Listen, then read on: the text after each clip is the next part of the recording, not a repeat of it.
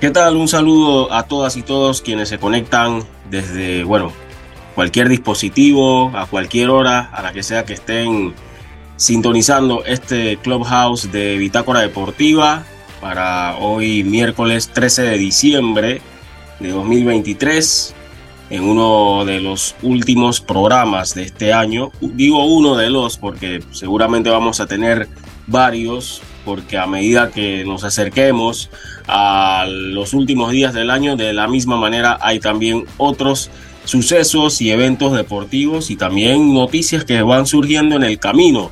Samuel Macolín quien les saluda en esta oportunidad, me acompaña Alvin Pineda. ¿Cómo te encuentras, Alvin?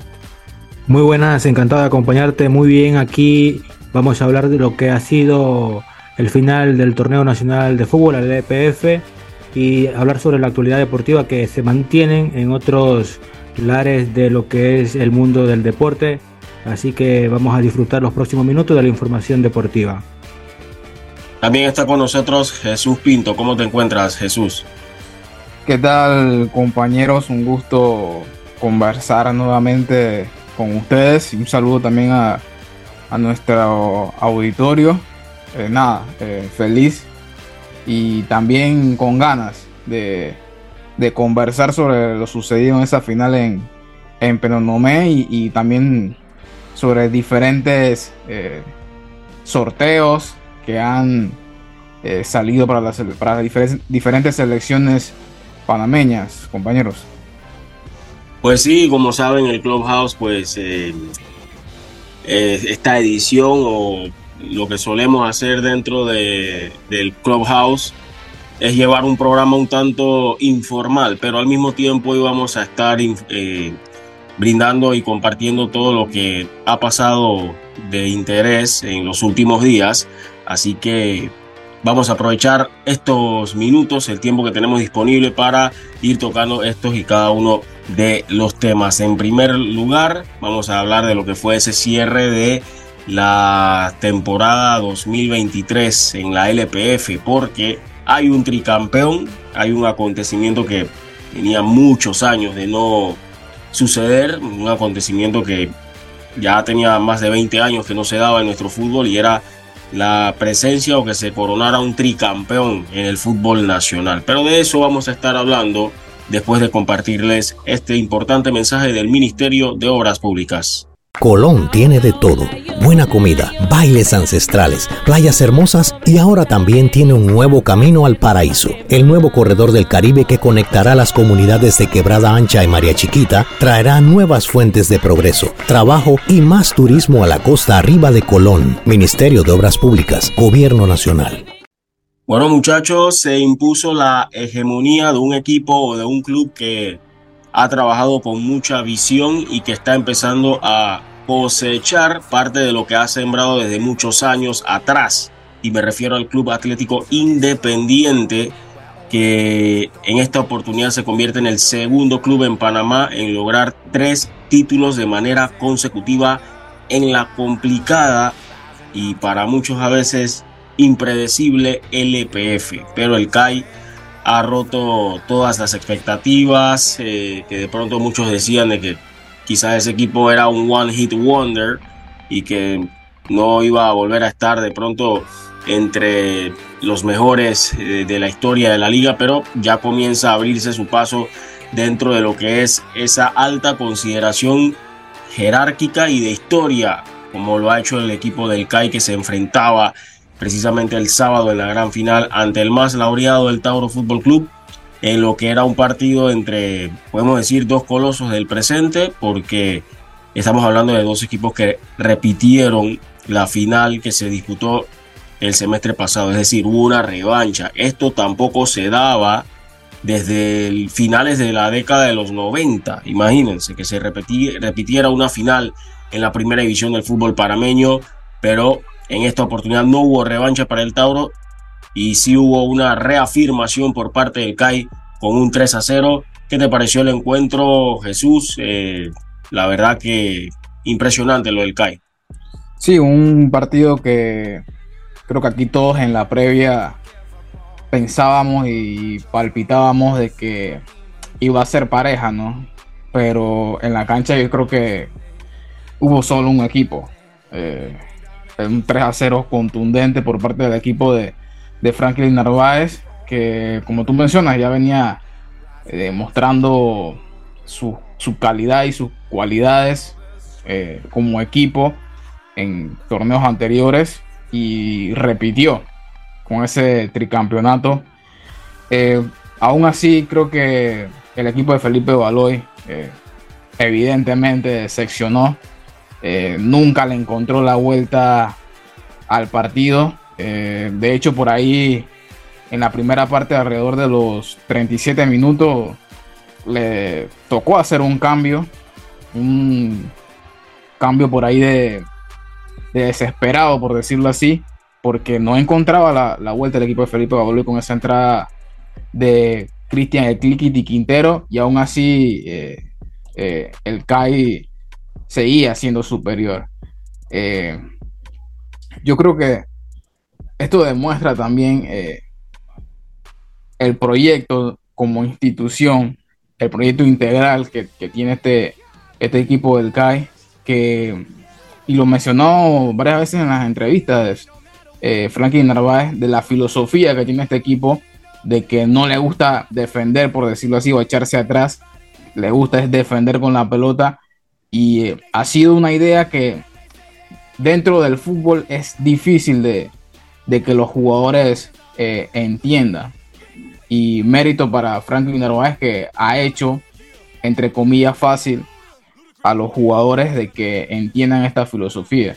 Así que ah, increíble lo que está haciendo este Kai, que de hecho ya ya ha hecho su primer fichaje de cara al siguiente torneo que es Ronaldo Dinolis y la renovación también de, Marlon Ávila. Sí, la verdad que lo que ha hecho el CAI ha sido el mejor ejemplo de consistencia en el plano deportivo nacional. Alvin, el Tauro, bueno, por ahí se escucha, por ahí se dice, por ahí eh, se habla, se comenta de que para muchos, sobre todo aficionados del Tauro, sienten que Felipe Baloy improvisó, sobre todo en algunas posiciones. Em, lo dicen por el caso de algunos laterales que estaban jugando fuera de su perfil, eh, entre ellos eh, Luis Aprilla. Se comentaba eso en, en lo que había sido la final. Y muchos no estaban tampoco satisfecho con la designación del portero Alex Rodríguez. Yo creo que Alex Rodríguez no tuvo tanta culpabilidad en, los primeros dos goles, aunque creo que el posicionamiento de él en el segundo gol eh, quizás eh, favorece un poco más para la definición de Carlos Moll.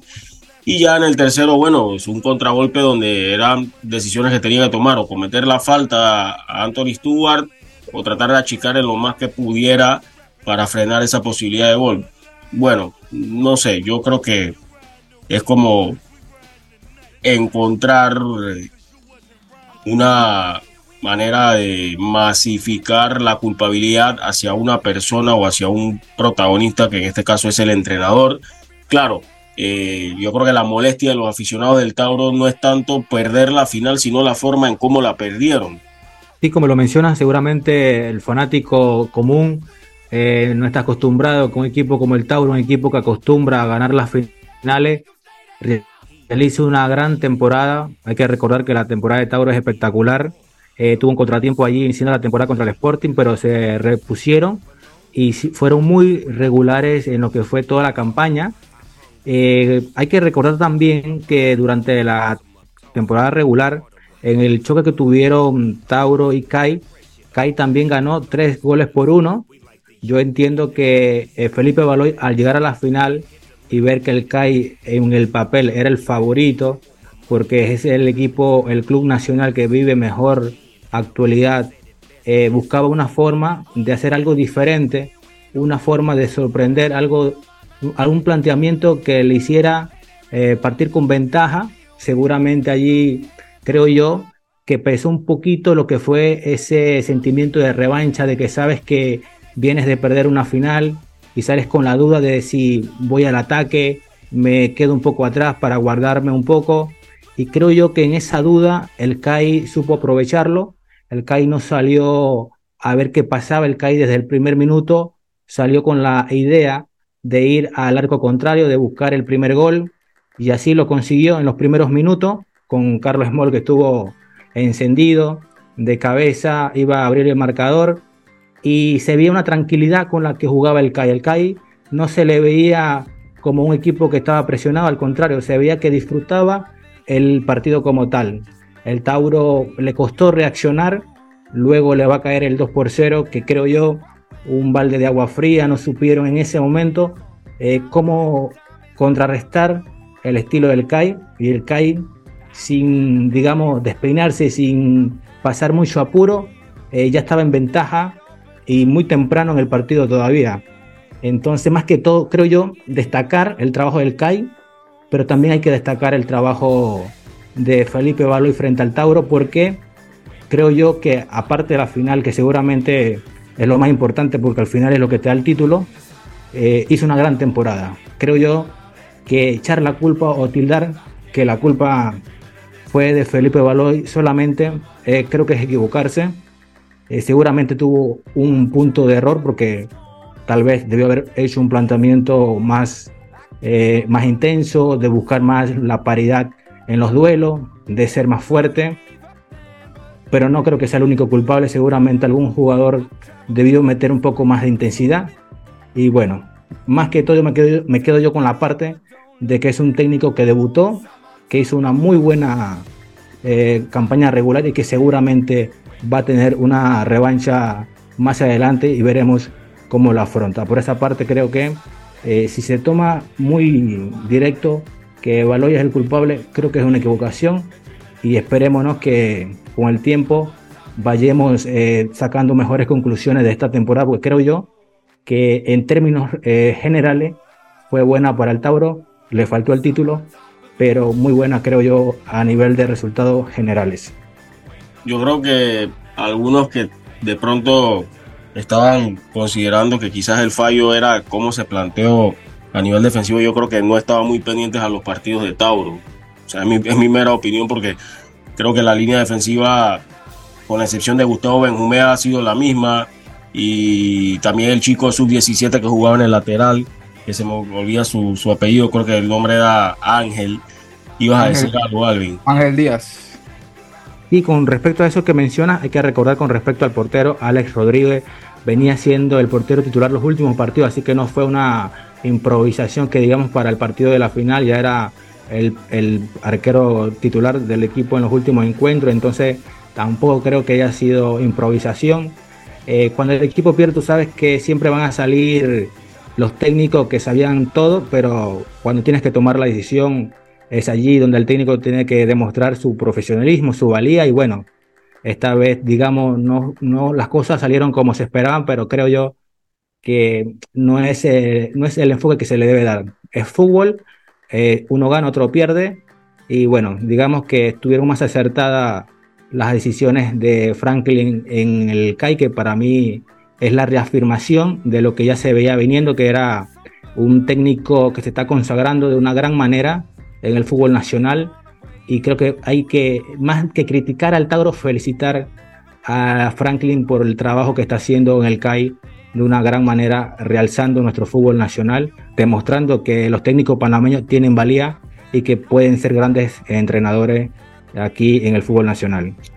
Yo pienso que es cuestión de reconocer, reconocer y entender que están presenciando algo que no sucede con frecuencia. Y hay que admirar lo que está haciendo este equipo, lo que está haciendo este club, no solo a nivel de resultados, sino también a nivel de juego, porque aquí en Panamá se acostumbraba a achacarle mucho a los entrenadores panameños, se acostumbraba a achacar también al estilo de juego, pero el CAI ha sido prácticamente la excepción a esa tendencia maliciosa en comentarios que a veces se escucha por ahí. Yo creo que ha sido una ejemplificación muy buena de lo que es trabajar con un propósito, trabajar con un objetivo y planificar eh, con prontitud, no esperar a que las cosas lleguen y busques responder con a la ligera y sin poder tomar en cuenta los pasos que hay que tomar. Yo creo que es un equipo que maneja muy, muy bien y al detalle cada paso que va a tomar y, muestra de ello el crecimiento que ellos han venido teniendo ¿no? en los últimos años. Eh, lo de Carlos Moll, como lo detallamos tanto en la previa como también en nuestra crónica, apareció en el momento indicado, en el momento que se le esperaba y que se le exigía que apareciera, después de cinco años que no la anotaba al equipo del Tauro y eso que había vestido tres camisetas distintas en ese periodo. Y lo del chico Anthony Stewart, que hoy por hoy sigue demostrando de que a futuro él puede ser importante para la delantera de CAI. Todavía hay que trabajar mucho en, mejorar los aspectos de la definición para este delantero, pero siento que él puede también eh, dar ese crecimiento en cuanto al nivel eh, deportivo del cual se refiere, siguiendo los pasos también de otros goleadores que pasaron por este equipo del CAI. Pero detrás de un buen trabajo de un entrenador como Franklin Narváez, también está sus asistentes técnicos, lo de Alberto Blanco, lo de Armando Gun, eh, también por ahí lo del profe Jimmy Ávila, que ha hecho un buen trabajo, eh, especialmente en la parte física, que es algo que reconoce el equipo, reconocen los jugadores y no dejan de resaltar lo que ha sido ese enorme trabajo. Y por supuesto también lo que ha hecho con ellos el preparador de porteros, el señor José Herrera, que ha trabajado muy bien también con el nivel que ha mostrado Eddie Roberts y su crecimiento en los últimos torneos. Em, valioso lo del CAI. Ahora hay que pensar en lo que va a ser el próximo semestre. Sobre lo de Ronaldo Inolis puedo decir que, bueno, em, sin duda es un movimiento interesante, aunque yo no no sé, yo pienso que puede ser una espada de doble filo, porque es un jugador que uno no pone en duda sus capacidades individuales, es un jugador que tiene muy, muy, muchos recursos como delantero, pero todos sabemos que cuando tú tienes a Ronaldo Dinolis en tu plantel, tú no vas a poner de titular o vas a contar con él por sus capacidades, pero para un jugador con las cualidades que presenta, un jugador que también ha tenido rodaje internacional, que ha tenido una buena cuota de goles en clubes donde ha pasado en la LPF, no se le va a tomar en cuenta para ser titular o para ser una opción de cambio solo por sus capacidades, sino para ser determinante. Entonces creo que ya desde esa premisa Ronaldo Dinolis tiene que venir con esa mentalidad al CAI de que no va a ser, digamos, uno más, sino un jugador del cual se espera que también sea determinante e influya en los resultados, sobre todo cuando se están complicando las cosas y necesitas resolver. Así mismo como lo dices, hay que resaltar lo que es el trabajo de la directiva de CAI, que es una directiva que ha demostrado que sí se puede en el fútbol nacional armar procesos. Cuando eh, Fran Perlo se va de la institución, se va porque había hecho unas grandes temporadas, había ganado título, y tomando en cuenta el nivel que había tomado el club como tal, uno podría pensar que van a apostar por un técnico de recambio con renombre nacional en el fútbol nacional o tal vez un técnico eh, extranjero para que venga a dar ese realce al club de pasar a una siguiente etapa. Pero la directiva piensa en la casa, piensa en un técnico que habían tenido anteriormente, porque hay que recordar que Franklin Narváez fue el técnico que ascendió por primera vez al CAI a la primera división y hacen la apuesta por él. En ese momento, eh, la vara que había dejado Fran Perlo era una vara muy alta porque era un equipo muy regular que peleaba en las instancias finales, que ganaba título y apostaron por Franklin y bueno, eh, ahora el tiempo le ha dado la razón, se convierte en el primer técnico nacional en ganar un tricampeonato, así que resaltar el trabajo y la confianza que tienen en su gente y la planificación que van haciendo con los jugadores jóvenes los jugadores que van adquiriendo de clubes también nacionales que tal vez no fueron figuras en torneos recientes, porque hay que recordar que Carlos Small eh, cuando llega a la institución no viene de hacer grandes campañas, llega al CAI y en el CAI eh, recupera esa confianza, recupera esa competitividad que hay que tener para luego ir partido a partido y ir dando la cara y demostrando la capacidad. Entonces, con Ronaldo Dinole me imagino tienen esa intuición de que tal vez no ha estado disfrutando sus mejores momentos en los últimos torneos, pero me imagino confía en las posibilidades que tiene de características de delantero.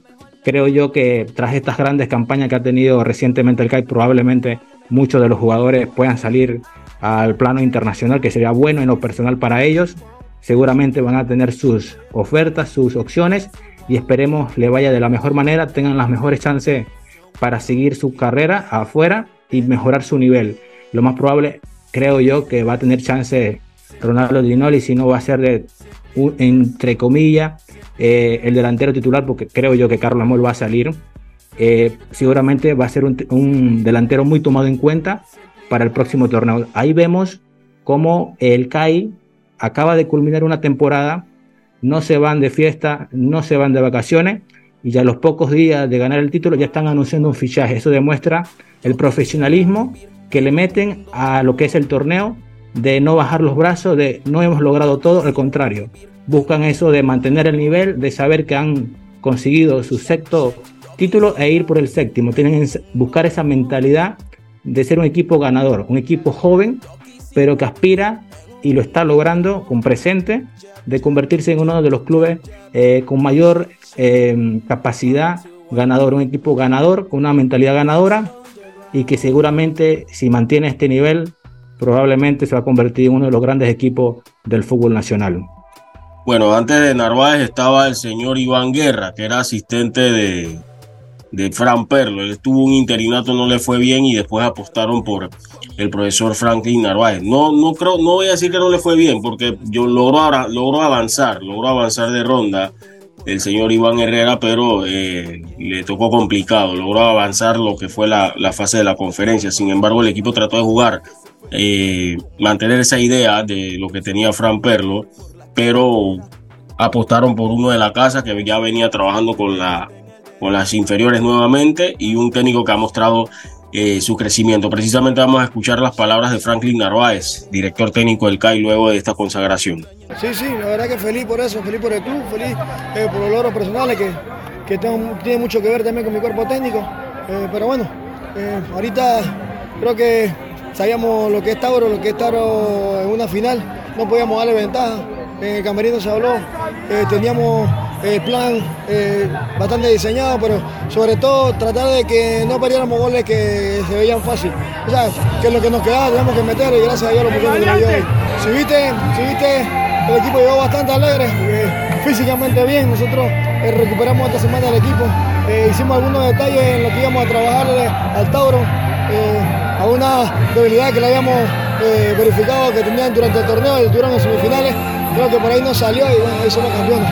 Sí, importante, importante que, que el jugador sepa que, no solo es para adelante, hay que también quitar la pelota y pelear y ser eh, buenos compañeros dentro de la cancha. Eso es David, David tiene mucho más que dar, lo hemos ido recuperando.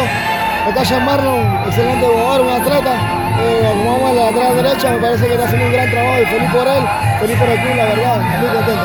No, no, realmente eh, tranquilo, tranquilo, porque sé que, que las cosas más difíciles mantenerla.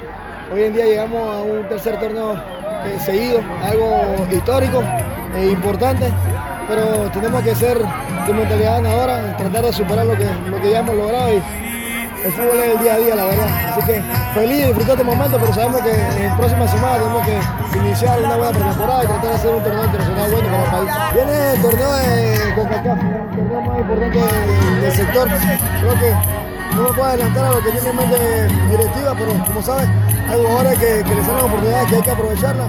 Nosotros somos respetuosos de eso, felices porque hoy en día miran varios jugadores del club eh, para, para países con un fútbol importante y eso sigue, sigue el crecimiento de nuestros jugadores. Eh, le aportamos jugadores que puedan estar a nivel de selección y la verdad, feliz, feliz por el fútbol, feliz por el, fútbol local también, que ha ido creciendo hoy. Viste un estadio muy bonito, sé que no es una gran cantidad de, de, fanáticos, pero importante que vinieron hasta Penonomé a disfrutar de una final. Bueno, Jesús, el equipo del CAI, como decía Alvin, no tiene días libres prácticamente porque ya tiene que pensar también en lo que se sabrá este miércoles, si es su rival o el camino que le toca afrontar para la Champions Cup. Correcto, Samuel, creo que, como ya mencionó eh, Alvin, de que no hay descanso para Kai. Sabe que es probable eh, de que este equipo salga de varios jugadores. Eh, de hecho, el caso de Puchulín Serrano que se espera de que pase o del paso ese al fútbol extranjero, también Rafa Águila, se habla también de Héctor Hurtado y demás jugadores, pero por ahí eh, un CAI que no, tiene rival eh, fácil, eh, un sorteo que con rivales muy complicados como son los, los equipos de, del fútbol mexicano, el caso de, de América, Monterrey, Tigres, rivales o posibles rivales para, para el CAI, pero aún así eh, una consigna complicada para Franklin Narváez eh, eh, y veremos con qué equipo llega también, porque son eliminatorias que empiezan en febrero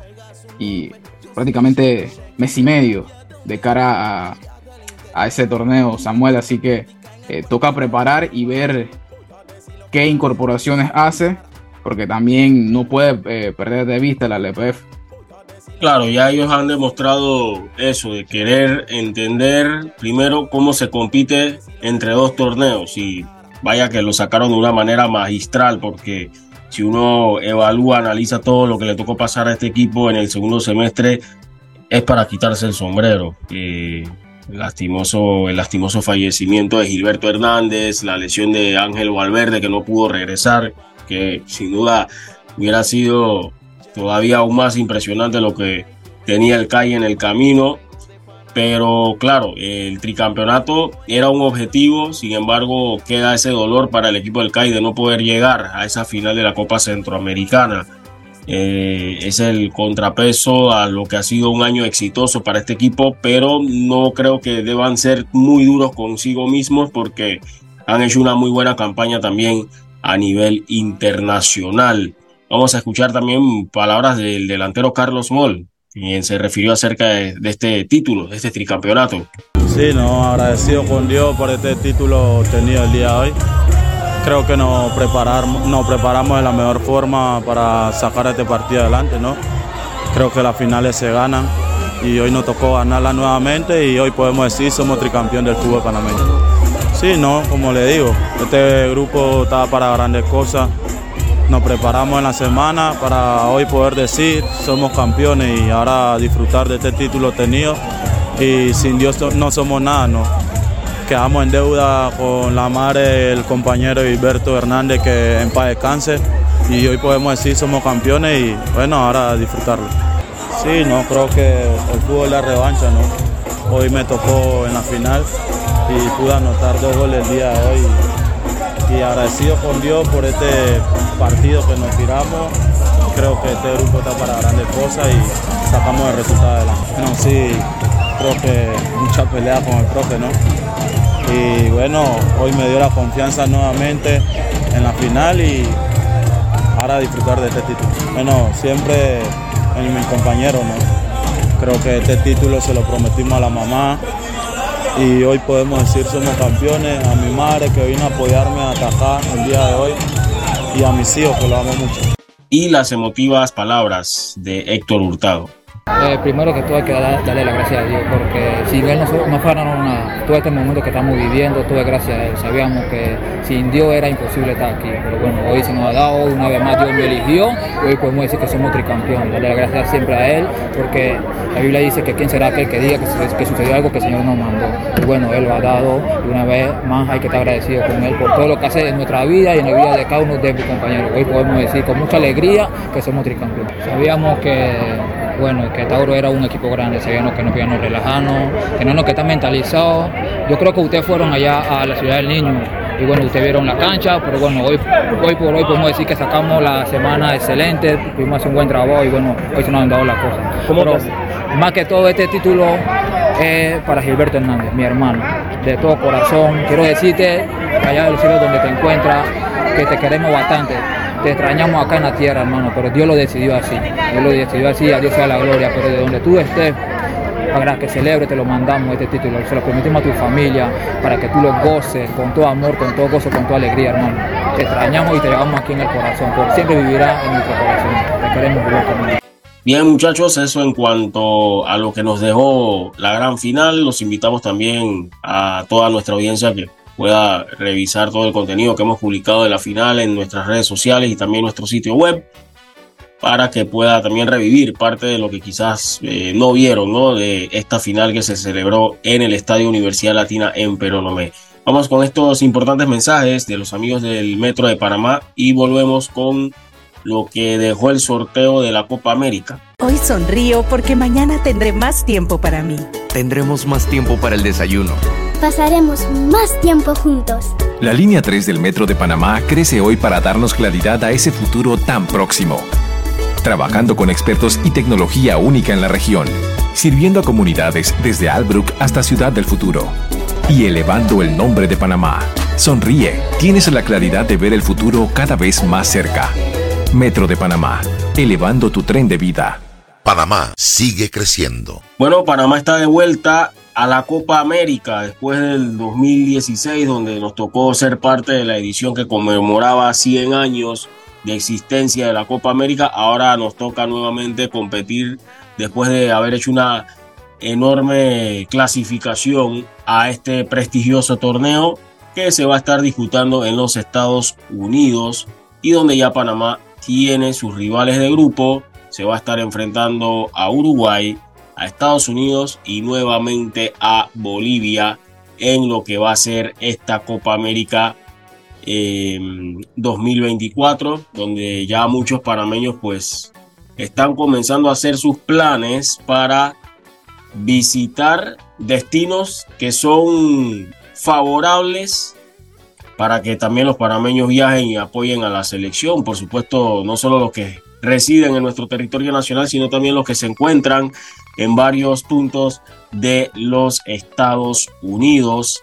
Eh, ¿Qué les pareció el sorteo, chicos? Eh, una Copa América que parece que hay grupos donde prácticamente da la sensación de que uno ya tiene más o menos claro quién va a pasar de primero y segundo pero hay otro grupo por ahí que está difícil la cosa, muy difícil para predecir.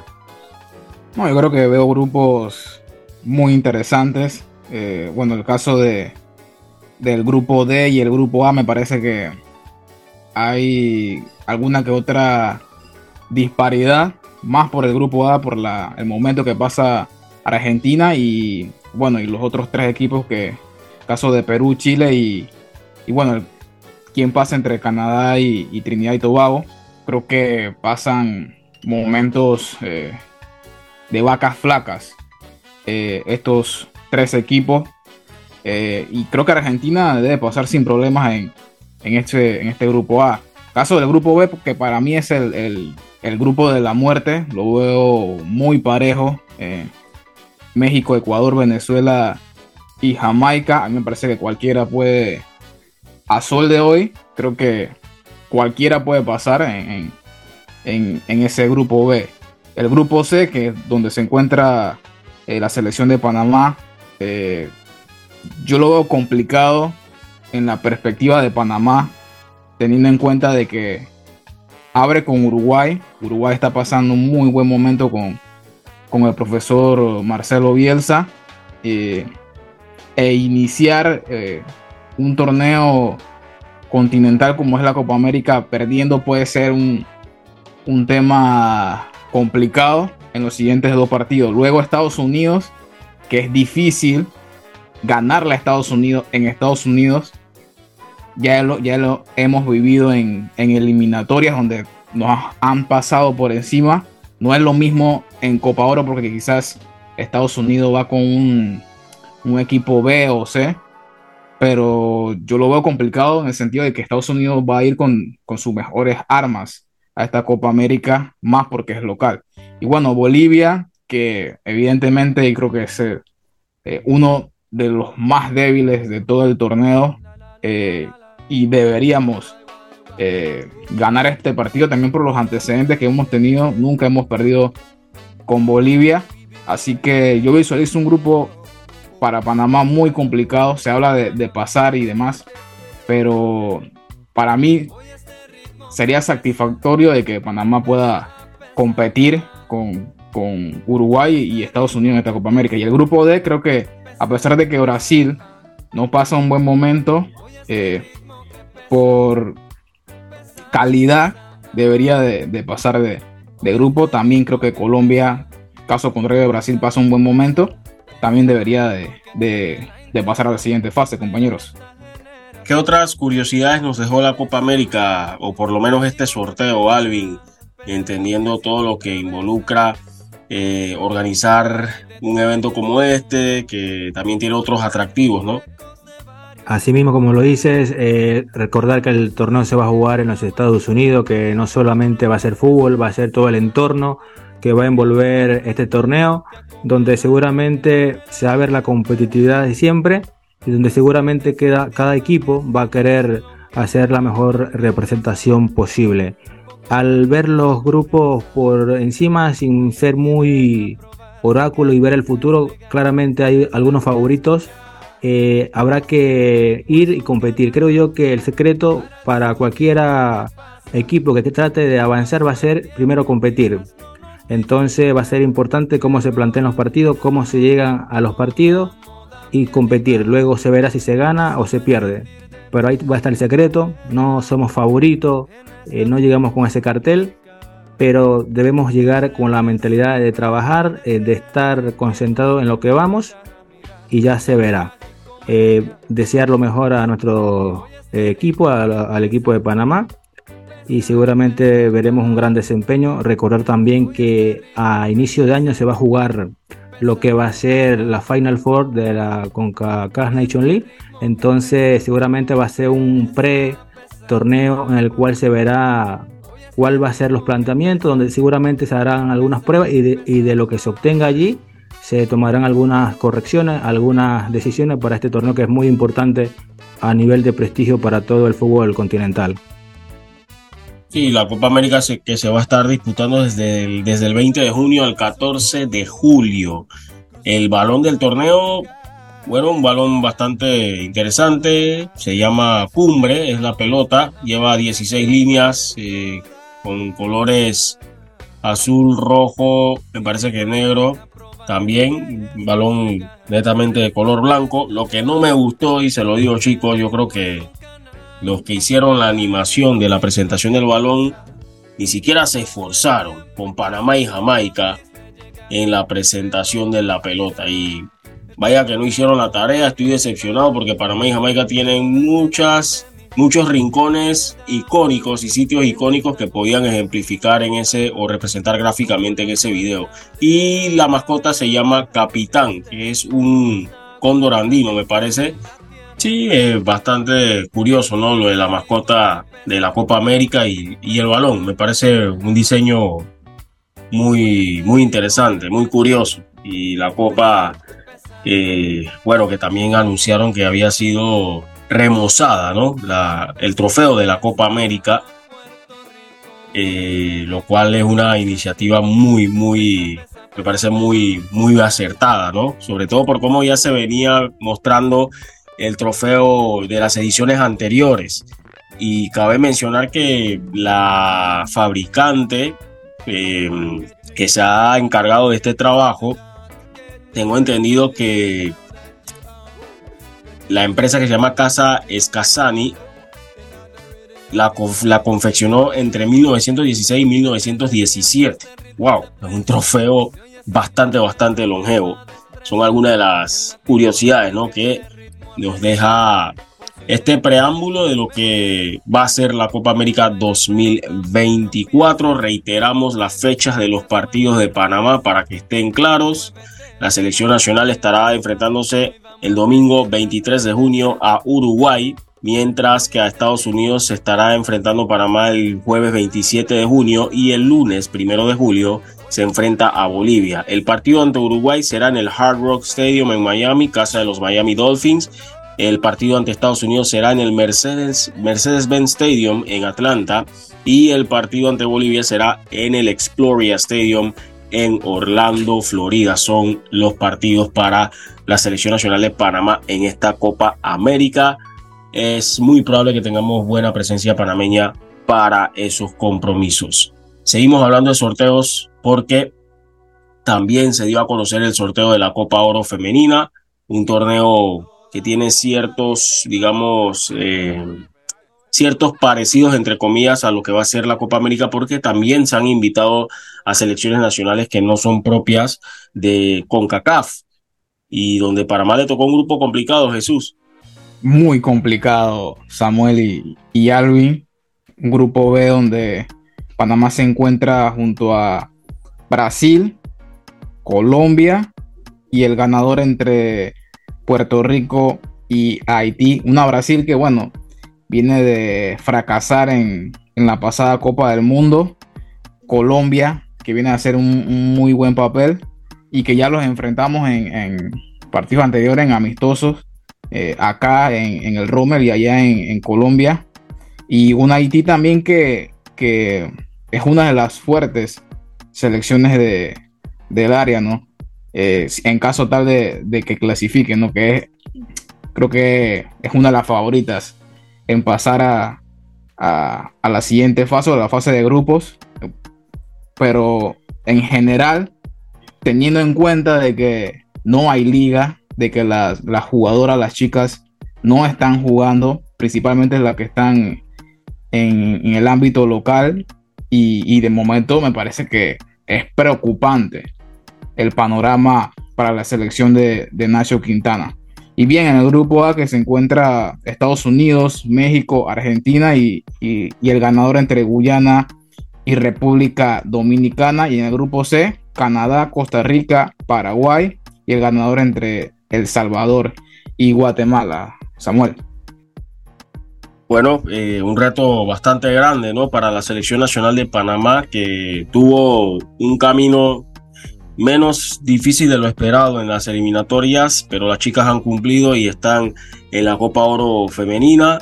Ahora tratar de afrontar esos distintos retos, eh, preparándose para ese torneo. Uno de ellos, por supuesto, el que más afecta a la falta de ritmo, sobre todo de las jugadoras locales, ante la no continuidad de la liga femenina, que esperemos que ya no demore, ¿no? No demore en retomarse la realización del torneo.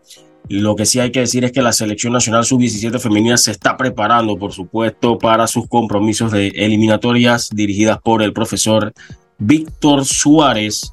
No han parado de trabajar las chicas de la categoría sub-17 de Panamá. Bien, eso en cuanto a los sorteos, ya nos vamos a preparar para meternos de lleno en materia de la UEFA Champions League, porque hubo bastante, bastante actividad que destacar ya que cuatro grupos cerraron lo que es esta fase de grupos. Primero, estos importantes mensajes de los amigos del Metro de Panamá. Cuidemos juntos el Metro de Panamá manteniendo sus instalaciones limpias, evitemos comer en ellas y botemos la basura en los recipientes marcados. La metrocultura la hacemos juntos. Metro de Panamá, elevando tu tren de vida.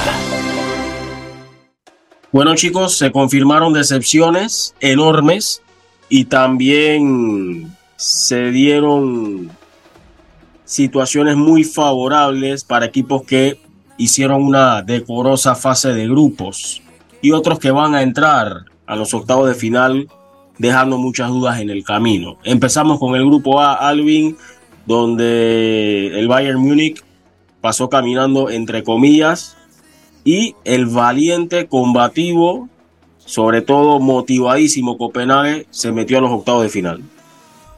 Como lo mencionas, eh, se comprueba o se confirma lo que fue una de las decepciones de esta ronda, que fue la eliminación por el Manchester United, que queda en última posición del grupo, un grupo conformado, como mencionas, por el Bayern de Múnich, que no tuvo mayor contratiempo para llevarse el primer puesto, 16 puntos, se lleva lo que fue la victoria en tierras eh, inglesas. Un gol por cero bastó. El Manchester United obligado a ganar de local no pudo sacar el partido adelante y se confirma esta tragedia futbolística. Un equipo con mucha tradición, con historia y también con recursos económicos que no logra dar con la tecla para que el equipo pueda andar. los dirigidos por Ten Hag que nuevamente ven un fracaso en el plano internacional. Como mencionas también, el Copenhagen, una de las sensaciones, un equipo que en teoría en primera instancia no estaba llamado a clasificar, pero que ha sabido competir, que ha sabido sacar puntos y hoy le ganaba al Galatasaray para asegurarse su presencia en lo que van a ser los octavos de final importante para este club. El Galatasaray se va a quedar con la tercera posición, con lo que va a ser su participación en la Europa League. Y ya, bueno, como mencionaba el Manchester United en la cuarta posición, ya sin ninguna participación internacional, solamente le va a quedar ver lo que va a ser el torneo nacional de la Premier League. Kingsley Coman sentenció a Eric Ten Hag y al Manchester United, mientras que Lucas Lerager le dio la clasificación, la segunda del Copenhague, a los octavos de final de la UEFA Champions League. El grupo B, otra mega decepción, el equipo del Sevilla, que, bueno, va a tener que ver qué hace Jesús, porque no han acertado en los cambios en cuanto a dirección técnica. Eh, se han hecho ciertos fichajes, pero el equipo nuevamente se le resiste poder trascender en la Liga de Campeones. Sí, creo que un fracaso lo de, lo de Sevilla, eh, teniendo en cuenta lo acostumbrado que nos tienen en cuanto a, a competencias locales, caso de la liga, y, y en competencias internacionales en, en, la Champions, y esta vez que no podrá eh, o que no pudo meterse en su torneo favorito que es la, la Europa League, y creo que evidencia también la, pésima campaña que lleva de momento el equipo dirigido por Diego Alonso, que da la sensación de que no va a seguir en la institución andaluz. Un Sevilla que tenía que, que ganar en su visita eh, a Francia en busca precisamente de ese puesto pero cayó por 2-1 con tantos de Frankowski de penal al 63, Sergio Ramos que anotó un golazo de Panenka en, al minuto 79 y Angelo Fulgini liquidó el partido al 90 más 6 para sentenciar y, ponerle el último clavo al ataúd sevillista y marcharse a casa sin nada en esta, en esta Champions. Y en el mismo grupo el PSV que empató uno en casa ante ante el Arsenal, tantos de Edward Enquetia por parte del Arsenal minuto 42 y yo, Jorber Bertelsen por parte del PSV, PSV que clasifica a la siguiente fase como segundo de grupo con nueve puntos y el Arsenal que, termina líder de grupo con tres unidades, el Lens que se va a la Europa League con ocho puntos y el Sevilla que no pudo ganar un solo juego empató dos y termina último con dos unidades, compañeros. Bueno, en el grupo C creo que no hubo muchas sorpresas en ese sentido porque avanzó el Real Madrid y bueno, le tocó al Napoli en la última fecha sellar su clasificación a la siguiente ronda. Así que se puede decir, eh, Alvin, que Walter Mazzarri por lo menos eh, aseguró de que el equipo pudiera cumplir con esa expectativa que era avanzar a los octavos de final de la Liga de Campeones, mientras que el Real Madrid logró el pleno de puntos. Así mismo es, Mazzarri salvando la papeleta, llegó para tomar el equipo luego del comienzo complicado que estaba teniendo en los primeros, meses de competición. Eh, se logra pasar de ronda que era importantísimo por el tema económico. Para estos clubes que aspiran a tener grandes jugadores, el tema económico es un tema muy importante se lleva la victoria, como menciona, dos goles por cero frente al Braga para asegurar esa segunda posición. El Madrid, sin mucho apuro, iba a ganar de igual manera al Unión Berlín. El Madrid, que todo el mundo sabe, en competición europea no juega amistoso, todos los partidos sale a ganar y se va a llevar este partido. El Napoli, como mencionaba, va a ganar un autogol de Saxi al minuto 9 y luego Oshimen al minuto 33 va a poner el 2 por 0 definitivo. En cambio, en el partido del Real Madrid vamos a ver, a ver un gran Joselu que va a aparecer con un doblete. Luego por el Unión Berlín, Bolan iba a descontar al minuto 45 y también lo haría Kral al 85. Ya en los minutos finales Daniel Ceballos, Dani Ceballos va a aparecer para poner el definitivo 3 por 2 que le dan los 3 puntos y recordar también que cada partido en instancia de grupo representa aproximadamente 2-3 millones para el equipo ganador, así que una suma que igual es importante para ir sumando en lo que es el tema económico de cara al futuro. Sí, en el caso del Unión Berlín, uno esperaba que quizás pudiese competir un poquito más, pero lastimosamente la Champions fue como... Y el mal, mal inicio en la liga alemana fue la sentencia o el cierre del ciclo maravilloso que había establecido Urs Fischer, el suizo, estratega suizo que estaba al frente del Unión Berlín y ahora le toca a Nenad Bielica poder eh, tratar de sacar adelante al Unión Berlín de la, de la complicada situación en la que se encuentra. En el grupo D hay que quitarse el sombrero con la Real Sociedad eh, Jesús y bueno, el Benfica tuvo vergüenza deportiva y rescató un poquito la grandeza que tiene con esa gran victoria en Salzburgo. Sí, un Benfica que ganó en su visita a, Austria 3-1, eh, suficiente para meterse en la Europa League y no echar a perder la, temporada que tiene. Eh, de hecho, es líder del fútbol portugués, pero ahora es uno de los favoritos eh, a conquistar ese torneo o ese segundo torneo importante como es la Europa League. Y como tú mencionaste, la Real Sociedad que está haciendo una muy buena temporada en Champions, fue al Meaxa y, sacó un punto suficiente para sellar eh, el primer puesto del grupo D. Y un Inter que yo creo que va a ser el rival a evitar en ese sorteo de octavos. Sí, coincido que va a ser el rival a evitar. Y bueno, lo de Benfica que Vamos a ver cómo, qué pasos va a tomar ¿no? de aquí al próximo semestre, o bueno, al próximo, sí, semestre, porque la temporada es 2023-2024, así que no, no estaba equivocado. Mañana todas las miradas están puestas en el grupo F y también en cierta forma en el grupo H, porque todavía el Barcelona no tiene asegurado el primer lugar, pero muy, muy, muy interesante lo que pueda suceder en el grupo F mañana porque probablemente, bueno, uno de los tres equipos de los cuales han estado muy sonados en los últimos meses no estará en octavos de final y probablemente se tenga que despedir de Europa, Jesús. Sí, un grupo F que pinta dramático. Eh, un grupo F que tiene al Dortmund clasificado con 10 puntos eh, solo falta confirmar si primero o segundo. El segundo es el, el Paris Saint Germain con 7 puntos, el Newcastle con 5 unidades y el Milan al igual que el Newcastle con 5 unidades. Panorama complicado porque el Paris Saint Germain tiene que visitar Dortmund.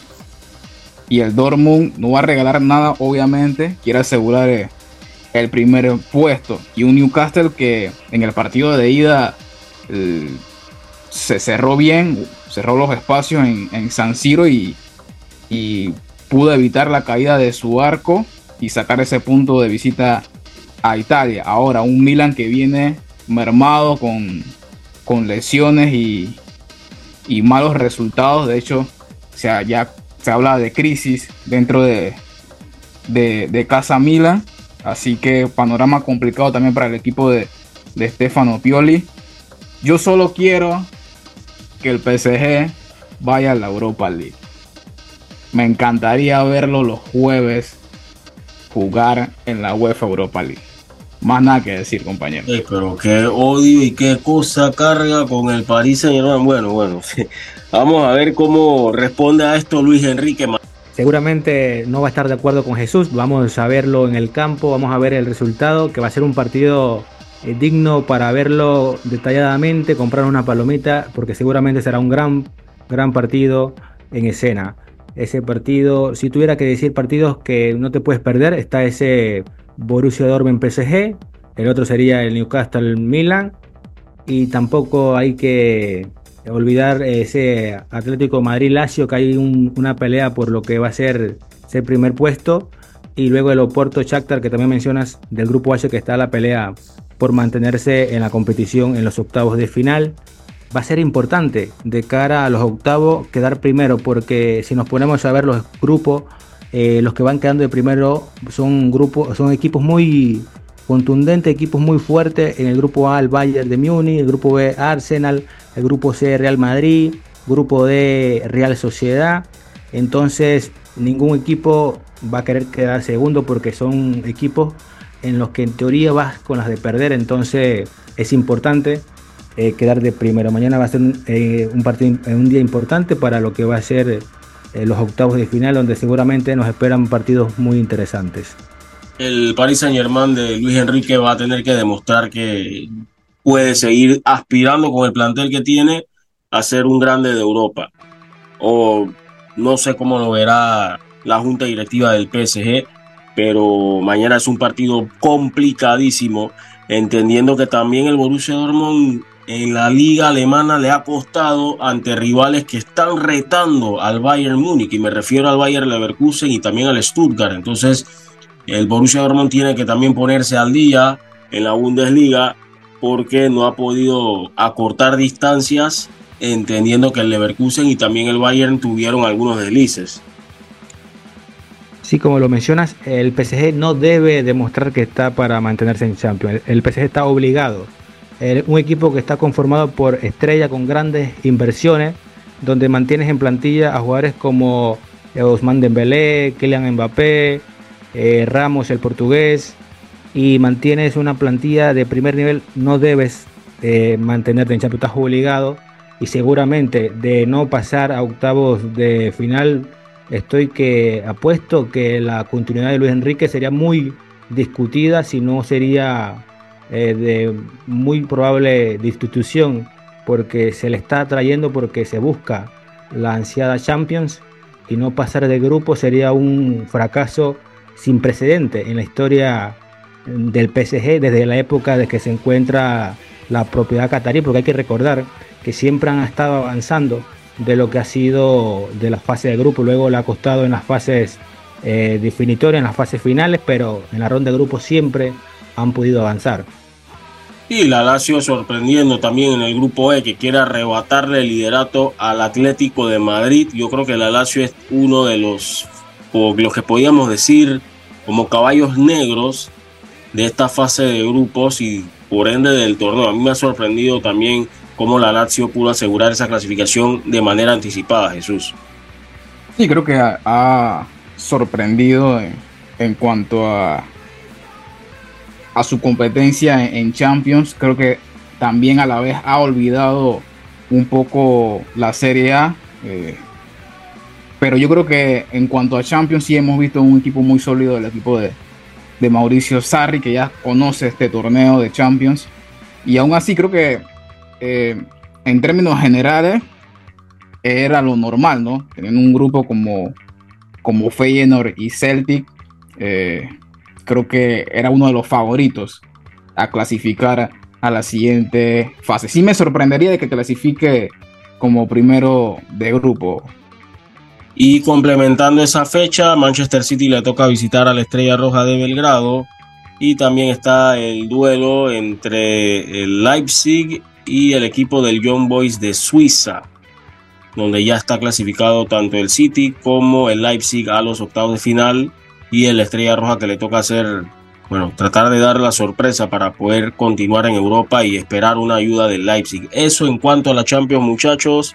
En cuanto al panorama de la Liga de Campeones, recuerden, porque creo que por ahí mucha gente como que no sabe la gravedad del asunto. Este es el último torneo o la última edición de la Champions League sin fase, que va a tener fase de grupos a partir del próximo año va a ser un formato totalmente distinto. Así que a ir eh, asimilando la situación porque se nos va a ir ese formato atractivo de la fase de grupos que a mí en lo personal me encantaba o me encanta. Eh, me encantaba porque ya mañana estará concluyendo o cerrando un ciclo en la historia de esta competencia. Culpa de Florentino. Eh, eh, vendrá la Superliga, no sé. Yo en lo personal no quiero que eso pase, pero ya veremos qué sucede. al igual que tú, yo disfrutaba más la fase de grupos y los octavos. Creo que vamos a extrañar ese, ese formato. Sí, sí. Ojo, todavía van a seguir teniéndose partidos de visitante y demás, pero ahora va a ser un formato de liga, va a ser algo totalmente distinto. Ya en el camino se les irá aclarando ciertas dudas sobre el nuevo formato. Bien, hay que hablar también sobre otras noticias que se han estado dando en las últimas horas, chicos. Comienzo contigo, Jesús. ¿Qué tienes ahí en cuanto a lo que ha pasado en las últimas horas? Y también Alvin, ¿no? Sí, hablar un poquito sobre el béisbol de las grandes ligas, que este fin de, pasado fin de semana eh, se concluyó, se terminó de la incertidumbre en cuanto al futuro de Shohei Odani, que hizo oficial su contratación o su incorporación a los Dodgers de Los Ángeles. Un Otani que tendrá eh, un salario anual diferido, que ya hemos visto antes en el béisbol de las grandes ligas, el caso de, de Max Scherzer, eh, de Ken Griffey Jr., que también tuvo eh, un salario similar en, su carrera que esta vez Otani cobrará en los 10 años 2 millones de dólares. Algo eh, bastante curioso porque el contrato es de 700 millones por 10 años. Sin embargo, Otani cobrará el resto de, del salario ya después de, que finalice el contrato de 10 años. Eh, también me causa interés también porque yo creo que demuestra el compromiso de, Otani eh, con el club, de que le da ese espacio al club de que fiche o contrate eh, otros jugadores para armar, armar un equipo competitivo y poder ganar. Quiere anillo ya. Él, lo que quiere es anillo. Él quiere un anillo ya de campeón. Exacto. Y creo que demuestra ese compromiso el japonés. Y en el plano nacional mencionar que eh, la ProBase estuvo anunciando a través de su presidente David Salayandía que una vez culmine su mandato va a pasar a tomar posesión de la organización el ex jugador de Grandes Ligas eh, Carlos Lee.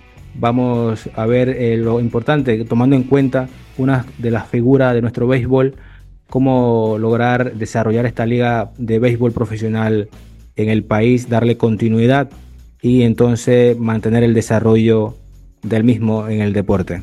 Sí, una, una designación o un anuncio más bien que se dio en medio de otro anuncio que fue la, la confirmación de la Serie del Caribe Kids o la Serie del Caribe Infantil, algo que ya, bueno, cuando habíamos hecho el recorrido del estadio, del nuevo estadio Juan Demóstenes Arosemena, el propio David Salayandía había como que adelantado la primicia. Bueno, va a ser una realidad. Eh, va a tocarle a los equipos de Proveis poder hacer un torneo eh, dentro del rango de edad de, entre, de chicos entre 12 y 15 años para lo que va a ser este, este evento, ¿no? Así que interesante y también vamos a escuchar, por supuesto, palabras de Carlos Lee, que fue entrevistado luego de esta interesante noticia donde va a presidir Proveis. Eh, lo que sí te puedo decir es que desde el día 1 he estado muy cerca de David con este proyecto. Eh, uno de los, de los, que creyó en este proyecto. Eh, apoyo y, como te digo, soy, tengo mucha admiración por David porque David ha sacado adelante ese proyecto solo prácticamente. Tú lo ves, parece una hormiguita trabajando y creo que esas son cosas que hay que apreciar, el, amor que él ha tenido a esto. Y él me dijo que por temas, por varios temas él no podía seguir el presidente y le dije con mucho gusto te acompaño y trabajo contigo de la mano para seguir eh, este proyecto que inició y que no queremos que se pierda. eso, esos son de los temas que, que nos hemos sentado, hemos conversado, eh, queremos eh, entregar una ruta de trabajo, queremos que la empresa privada crea en estos proyectos eh, pero creemos también de que eh, tenemos que presentar algo concreto, algo que, que, podamos brindarle al público, a, la empresa privada, a los nuevos patrocinadores y creo que la inclusión que ya tenemos en la serie de Caribe ha apoyado bastante. Primero que nada, te digo, los caballos de Coclé no desapareció porque no creí en el proyecto, sino que aquí el amigo no me va a entender, los patrocinadores de nosotros todos eran de Coclé, del área del interior, y al no tener un estadio, ah, los patrocinadores no tenían un equipo a, que ir a ver, y entonces ahora ya tenemos el, nuevo Ramón Cantera, así que vamos a ver, vamos a ver qué pasa. yo diría que lo primero que, tendríamos que gestionar es eh, que vuelvan más equipos. Eh, tratar de apoyar a los equipos y que, de que por lo menos volvamos a hacer cuatro, de cuatro a cinco y, tratar de crecer ¿no? Eh, con los años. Yo creo que el norte de, de todo deporte va a ser la inclusión de, tratar de llegar a profesionalizarlo, porque en Panamá jugamos el gol amateur, pero se cobra más que en Pro Entonces, que es profesional. Entonces yo creo que, va a llegar el momento donde tenemos que hacer una asociación, una incursión, fusionarnos para hacer un solo torneo nacional. El mejor de los éxitos a Carlos Lee y que todo vaya en pro de un crecimiento notable en lo que es la pelota profesional, que no es para nada fácil de llevar en nuestro país. Y hablando de béisbol, otra noticia que se dio este fin de semana o se confirmó fue eh, el nuevo destino del panameño Cristian Betancourt, cuando se pensaba de que ya todo iba a partir eh, desde la próxima temporada en Cleveland, pues resulta ser que los Miami Marlins mostraron su interés en hacerse con los servicios del panameño, necesitaban un nuevo receptor y llegaron a un acuerdo con los indios de, perdón, los Guardians de Cleveland para poder hacerse con los servicios del panameño un cambio que se dio bajo consideraciones eh, monetarias o dinero a cambio, mejor dicho. O sea, que en inglés le dicen cash considerations. Bueno, en este caso, pues, ahora le toca a Christian Betancourt que va a recalar en Miami con los Marlins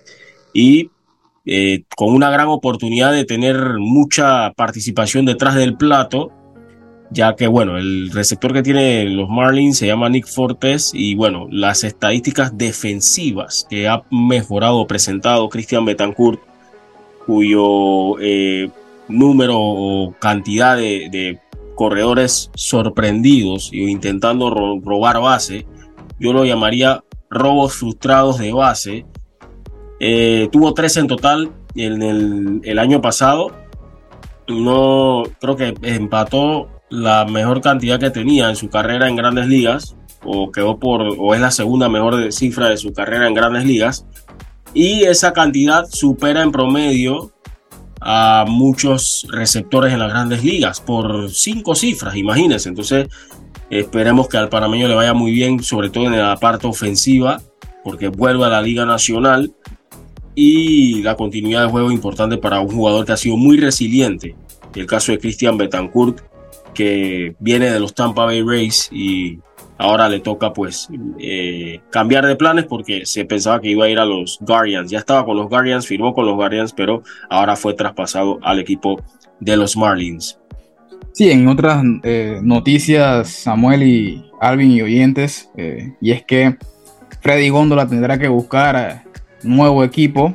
La Liga Deportiva Alajuelense hizo oficial su salida, eh, el atacante, atacante, panameño que dejará de vestir la, camiseta rojinegra tras, dos temporadas en, en la liga, así que tocará buscar una nueva aventura para Freddy Góndola. Esperemos de que, de que no regrese a Panamá y se mantenga en el extranjero. También mencionar lo que sería la participación de Cecilio Waterman con el Cobresal que se jugaba el título el fin de semana y que bueno, no se dio el resultado eh, para conseguirlo y en la última jornada después de estar liderando lo que sería todo el torneo eh, va a perder el título. El Wichipato se va a alzar con el título en Chile, pero gran torneo para un club que no acostumbra a pelear por el título y hizo una gran campaña. Así que bueno, Esperemos que se dé en el próximo torneo. Gran torneo también de Cecilio Waterman aportando goles para su equipo. Triste lo de Cobresal. Eh, Me hubiera encantado ver a Waterman campeón porque creo que hubiera sido el, mayor logro colectivo en su carrera a nivel de clubes. Pero bueno, eh, un campeonato chileno que es muy complicado, no sé en qué momento el Cobresal vaya a volver a, a, tener esa posibilidad, pero ojalá puedan regresar con mayor fuerza para el otro año y que se pueda dar esa posibilidad de, de ser campeones, ya sea ellos con Waterman o Waterman en otro equipo. Ya veremos qué sucede. Eh, bien, también otra notificación, bueno, ya Iverson Molinar tuvo acción con su nuevo equipo, los Capitanes de México, después de que en días pasados los el Wisconsin Herd anunciara el cambio con los Capitanes Ciudad de México, un cambio que estuvo involucrado varios jugadores y donde el panameño pues termina ahora llegando al equipo de los Capitanes en la NBA G League. Muchos pues tomaron ese movimiento, esa noticia con cierta preocupación porque consideran que esto puede ser un paso hacia atrás o dos pasos hacia atrás en las aspiraciones de poder ver al panameño con la posibilidad de jugar en la NBA. Yo digo que no nos apresuremos, no seamos pesimistas, todavía está en liga de desarrollo. Si consigue establecerse y destacarse en su equipo y sobresalir, claro que eso puede llamar la atención, pero eh, desde acá desearle éxitos al panameño en Capitanes de México, una franquicia que también ha acogido muy bien a, a canasteros panameños, como el caso de CJ Rodríguez en su momento y también Ernesto Oblivi. Así que bueno, ojalá le vaya muy bien a Iverson Molinar. Bueno muchachos, no sé si tienen algo más que agregar porque ya nos estamos preparando para ingresar en territorio de NFL con los amigos de NFL Panamá. No sé si tienes algo más que agregar antes de despedir, Jesús. Bueno, ya que pasaremos a, al bloque de NFL Panamá, estoy preocupado con mis Packers. Veníamos enrachados, pero ahora perdimos. Pero eh, de momento estamos en zona de playoff, pero se lo daremos a, a, los colegas de NFL Panamá. Esperemos que salir, meternos en playoff por lo menos de cara a esa, a, esa, a, esa, a esa recta final de la NFL. Tienen chance en la conferencia, tienen chance, pero el juego de ayer, vaya que los dejó con mayores dudas que otra cosa. Albi, no sé si tienes algo más que añadir antes de despedir esta, este, este espacio y ceder la oportunidad para que se integren los amigos de NFL para más. Por el momento solamente agradecer a los que nos han acompañado e invitarlos que sean con nosotros para que estén informados de la actualidad deportiva, de lo que va sucediendo y nada, darle el pase a los compañeros que le van a estar ampliando sobre lo mejor y lo más eh, reciente de la NFL de inmediato con los amigos de NFL Panamá después de este importante mensaje del Ministerio de Obras Públicas. Colón tiene de todo. Buena comida, bailes ancestrales, playas hermosas y ahora también tiene un nuevo camino al paraíso. El nuevo corredor del Caribe que conectará las comunidades de Quebrada Ancha y María Chiquita traerá nuevas fuentes de progreso, trabajo y más turismo a la costa arriba de Colón. Ministerio de Obras Públicas, Gobierno Nacional. Seguimos con más de este Clubhouse en Bitácora Deportiva y yo sé que muchos ya lo extrañaban, les hacía raro que pasaran, pasaban las semanas y, y no se daba ningún tipo de manifestación, no se presentaba nada de la NFL eh, a nivel de nuestras plataformas y nuestro podcast con los amigos de NFL Panamá, pero para quienes estaban preguntándose y ya se les hacía extraño, hemos regresado después de muchísimos compromisos y agendas apretadas por distintas situaciones, pero con las mismas ganas de siempre de querer compartir con ustedes eh, distintos puntos de vista sobre cómo se está moviendo la temporada de la NFL y temas que van relacionados a este hermoso deporte. Hoy están conmigo los amigos de NFL Panamá. Saludos Yash, ¿cómo te encuentras? Saludos a todos, buenas noches. Eh, estamos bastante bien. Lastimosamente se nos acaba la temporada, eh, pero bueno, viene la parte más importante de todo, que es lo que durante tanto tiempo, tanto los equipos como nosotros, como fanáticos, como los jugadores, las franquicias, todo el mundo se prepara para lo que viene, que es la, parte final del campeonato. Bien se dice en la NFL que tienes que jugar bien en noviembre para poder jugar en febrero y pues eh, hacia allá vamos. Hacia allá vamos. También no solamente se están perfilando la parte final de la temporada en cuanto a los equipos clasificados y los que tienen posibilidades, sino también se comienza a perfilar cómo va a ser el draft del 2024. Así que estas últimas semanas de temporada regular decidirán muchísimas cosas en lo que va a ser el final de esta temporada y el inicio de la próxima. Así es, Yash, y también aprovecho para darle la bienvenida a Aldo. ¿Cómo estás, Aldo? ¿Qué tal, Samuel? Buenas a todos. Eh, sí, definitivamente estamos en ese tramo final de la temporada, una temporada marcada por muchas cosas dentro de lo que se puede mencionar eh, las lesiones en coreback, sobre todo. Creo que han definido caminos de muchas, muchas franquicias. Eh, también muchos partidos eh, con polémica en diferentes ámbitos. y se ha visto una temporada en NFL un poco, digamos, no tan previsible. Una temporada donde quizás algunos fanáticos veían, y este equipo le van al otro, a ser fácil, ha habido mucha competencia y sobre todo por personajes que ni siquiera tenían un protagonismo como tal. Entonces creo que eso ha hecho que esta carrera final de hacia los playoffs esté mucho más cerrada y que ningún partido debe darse por ganado. Así que creo que por ahí van los asuntos en la NFL rumbo a la semana 15 y, vamos a ver cómo acaba este último tramo de la temporada que creo que va a traer muchas sorpresas eh, pero a la par de todo también puede traer, eh, digamos que, nuevos personajes o nuevos jugadores que de, cara a la próxima temporada también van a tener una cotización mayor. Y habían equipos que iban al galope, muchos decían, ah, no, vamos a ver quiénes paran a este o este ya pinta ser candidato al Super Bowl, pero todo ha ido cambiando con el pasar de las semanas eh, hay que decirlo, equipos que están prácticamente desahuciados, entre comillas, como los Carolina Panthers. Bueno, esa es la única excepción, pero hay equipos desahuciados que le metieron la pata a varios y están poniendo muy interesantes las disputas, sobre todo por los seeds.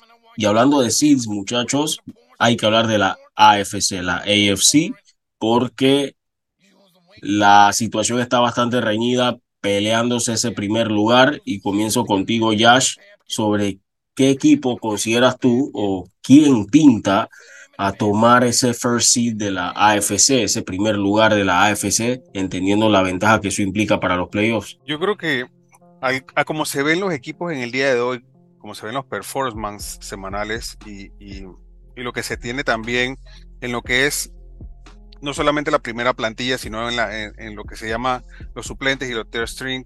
Yo creo que así como está ahorita mismo con Baltimore como primer clasificado, eh, están bastante fuertes. No solamente porque Lamar Jackson eh, está siendo más inteligente en su juego, no solamente este año no se ha visto a un Lamar Jackson que se quiere cargar al equipo, que comienza a correr jugadas de forma innecesaria, porque también le han traído armas. Yo creo que, eh, aunque ha hecho un trabajo bastante callado, el trabajo de OBJ en Deep Threat eh, ha ayudado bastante a la confianza de Lamar Jackson. Sin embargo, eh, ahí pegadito de ellos está, están los Dolphins. Sin embargo, lo que se está viendo, o por lo menos lo que se comenta normalmente, es que los Dolphins es un equipo frágil con un equipo con un calendario fácil. es indiscutible que Tyre Hill es, una, es un, jugador superlativo que si no estuviéramos en una liga que preponderantemente premia a los corebacks, posiblemente estuviera de favorito para el MVP. Sin embargo, lastimosamente, se acaba de lesionar, estará un poquitito tocado y falta ver cómo pueda resolver o en qué sentido pueda afectar a la ofensiva en total del equipo de Miami rumbo a una postemporada. Para mí, creo que a como están ahora, así mismo deberían terminar. Con un Baltimore de en primer sembrado, Dolphins como segundo sembrado y Kansas City. Pero ojo con Kansas City, que Kansas City está teniendo muchas falencias en, el, en su cuerpo de wide receivers. Están dejando eh, caer muchísimos balones, no tienen la seguridad de otros años y no sé, no sé si será por, por causa de Taylor Swift, tampoco veo a Travis Kelsey como la válvula segura que tenía siempre eh, Patrick Mahomes a lo largo de todas las jugadas, porque no era que Travis solamente funcionaba en zona roja, él era siempre su, principal recibidor en, toda, en todos los aspectos. Y entonces por ahí andamos viendo la cosa y están perdiendo juegos que, que en, el papel eran fáciles o que se veía que, que podían hacer eh, salir con la victoria, eh, no digamos que caminando, pero no, no se esperaba que perdieran. Por ejemplo, contra Denver. Eso, fue el primer batacazo que todo el mundo eh, se quedó sumamente sorprendido y pues por ahí anda la cosa. Vamos a ver cómo termina el Kansas City, pero no se, no se ve que la postemporada pase por, por Arrowhead. Uf, complicado, ¿eh? Complicado. No hay el Arrowhead Invitational, como dice uno de, de nuestros amigos, eh, que es fanático también de los chistes de mucho tiempo. De hecho, vivió un tiempo en Kansas City. Aprovecho para saludar a Rembrandt. Bueno, Aldo, esta pregunta también va muy relacionada a un equipo que sigues y es el equipo de los Jacksonville Jaguars. La misma pregunta que le hice ayer se la hago entendiendo que los Jaguars dejaron escapar la oportunidad para quizás pensar de que podían ser ese primer sembrado, aunque todavía hay opciones entre comillas, pero te pregunto, ¿qué equipo consideras o ves con esa posibilidad de ser el primer sembrado, el first seed de la AFC? Ok, bueno, hablar del first seed de la AFC, eh, tendríamos que agarrar lo que está sucediendo en estos momentos, tal como comentó Yash. Esto, y yo lo veo de la siguiente manera. Ahora mismo, si agarramos de la, toda la conferencia americana, Baltimore tiene un récord de 10-3, luego sigue Miami con 9-4, Jacksonville con 8-5 y Kansas City con 8-5, que son los líderes de cada división. Em, yo me cimento o mi va sobre las cuatro semanas que quedan, los schedules que quedan contra los equipos que, que, necesitan o van ya tienen programado para jugar. Ok, si hablamos primeramente con Jacksonville, Jacksonville tiene lo que le queda de schedule, le quedan cuatro partidos, dos de visitas y dos en casa. Su próximo partido va a ser, eh, si no me equivoco, en el próximo Monday Night, va a ser, o Sunday Night, si no me creo que es, Jacksonville en casa contra Baltimore. Obviamente este es un partido que para mí es un choque, un choque cruzado, porque como acabo de decir, son dos líderes de dos divisiones. Eh, y va a ser un partido difícil para Jacksonville porque Baltimore está jugando en un nivel, como ya lo explicó Josh, muy, muy arriba, por decirlo de una manera, eh, con Lamar Jackson eh, distribuyendo con armas como Safe Flowers, el novato, que también, y todo el trabajo que, que ya dijo Josh de UJ. Y creo que para Jacksonville va a ser un, el partido quizás más difícil que le, lo que le queda al calendario. Entonces, creo que Jacksonville no lo veo como first seed. Incluso recuerdo que, que a principio de temporada este equipo lo ponían de first seed. Según las, digamos, las predicciones del gran Peter King, oh. ¿verdad?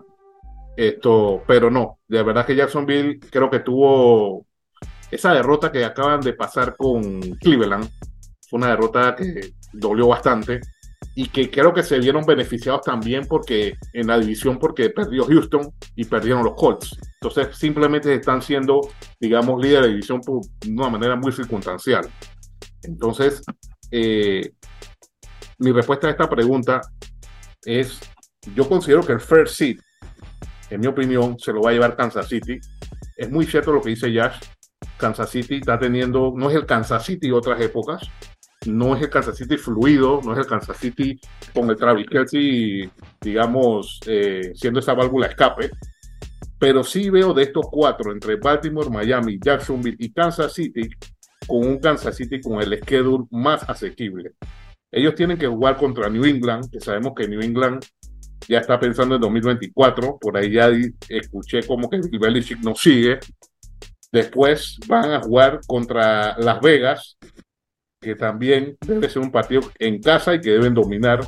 Luego con Cincinnati Bengals y cierran con los Chargers que ya Justin Herbert no va a venir más por lo que resta de la temporada. Entonces, de, hecho, los tres últimos partidos, y disculpa que te interrumpa, los tres últimos partidos van contra corebacks suplentes. Exactamente, a eso iba. Aiden O'Connell, Jake Browning y eh, eh, Stick, creo que se llama el de los Chargers. Entonces creo que de entre estos cuatro, eh, Kansas City tiene el schedule más asequible. Ahora bien, Miami eh, también tiene oportunidad, pero va a depender mucho de cómo, re, cómo Tyreek Hill regrese o cómo se muestre en su partido y qué tan efectivo sea Tua Tagovailoa. Porque sí vi este fin de semana que Tua no estaba siendo efectivo como fue hace semanas atrás, cometiendo errores, esto, las pases no iban con la rotación correcta o no llegaban al schedule correcto.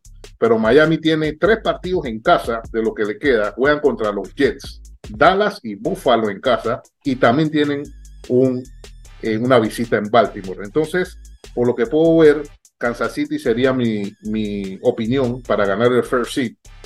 Tomando en cuenta que Baltimore tiene que visitar a Jacksonville, tiene que visitar a San Francisco 49 tiene que jugar en casa con Miami y cierra con los estilos. Entonces Baltimore también tiene que hacer un gran esfuerzo porque sobre todo eh, con San Francisco y Miami, porque estamos viendo que son puros choques directos entre los cuatro líderes de la división de la FC.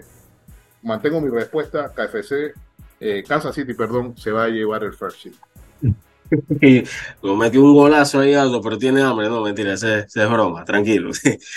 Dice, dice Ay, a la vida, pero está bien, está bien, no pasó nada, Sabes que es broma, estamos en familia. Bueno, em, interesante panorama, ¿no? Porque uno pensará o pensaba al principio de que era cuestión de dos equipos, pero ya de hace rato dejó de serlo de esa manera y interesantes los filtros que se avecinan, sobre todo para Baltimore, en esa eh, ese asedio que tiene para poder hacerse con ese primer lugar.